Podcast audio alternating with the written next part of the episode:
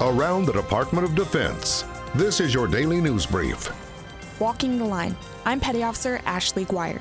Acting Defense Secretary Patrick Shanahan and the chairman of the Joint Chiefs of Staff traveled to Texas over the weekend to assess the nation's southwest border.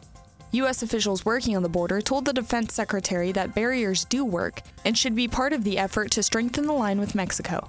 Shanahan said he will sit down with the service secretaries to examine how they can contribute to the effort.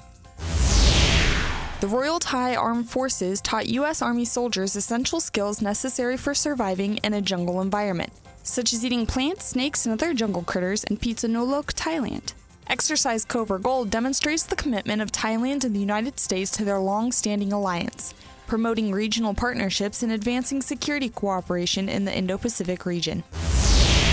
Did you know the United States Navy Band has a country bluegrass group?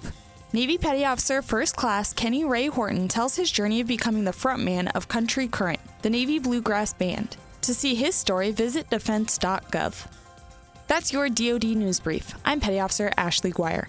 You can find more stories about your military at defense.gov and also by using hashtag KnowYourMil.